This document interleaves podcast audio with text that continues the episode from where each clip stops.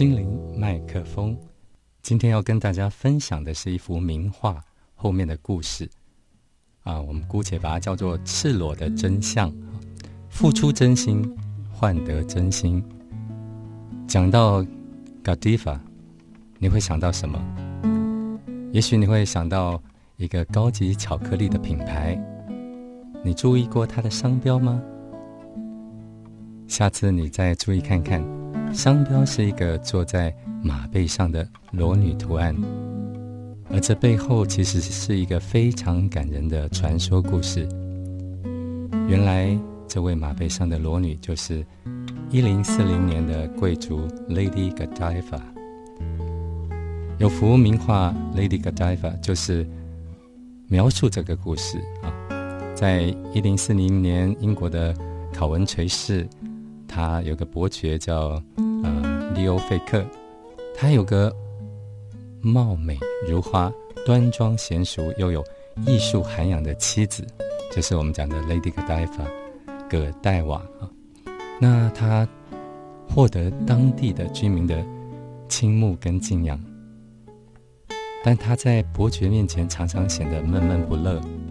丈夫看到他一脸愁容，就心疼问他。为什么你拥有这么一切的美好，却总是郁郁寡欢呢？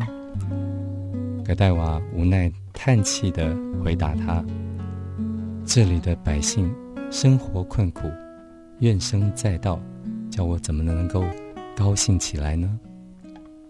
伯爵听了，心里非常不舒服，认为夫人实在没有必要为这些爱吵爱闹的贱民烦恼。更不需为他们打抱不平。然而，葛代瓦告诉伯爵，这些人民不但不是贱民，而且他们人格高尚可敬。年轻的葛代瓦相信艺术可以提高人民的心灵层次，但其实当时人民的生活困苦，根本无暇顾及艺术。宠爱太太的伯爵虽然不认同夫人的感受，但又不想直接拒绝她，伤了她的心，就给她出了难题。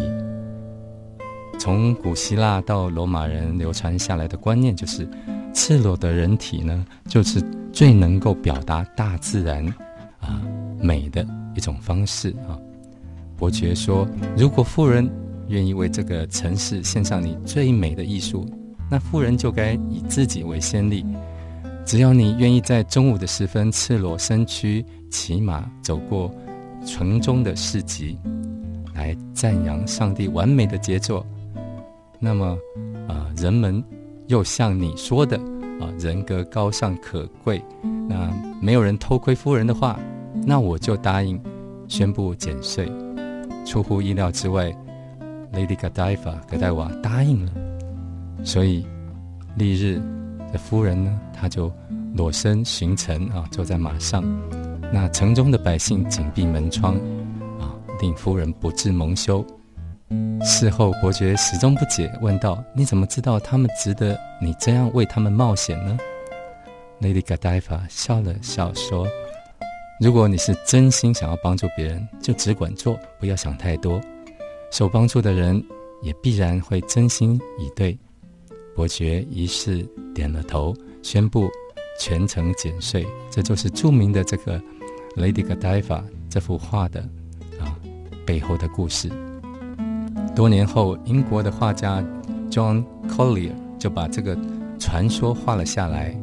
他认为，真正的高贵在于明白自己应该要去帮助别人时，就勇敢去做，不会过多的想回报，或啊让别人觉得感恩。时光褪去，只有真正的美丽才会一直长存。大家有空可以去看看这幅非常美丽的画《Lady Godiva》。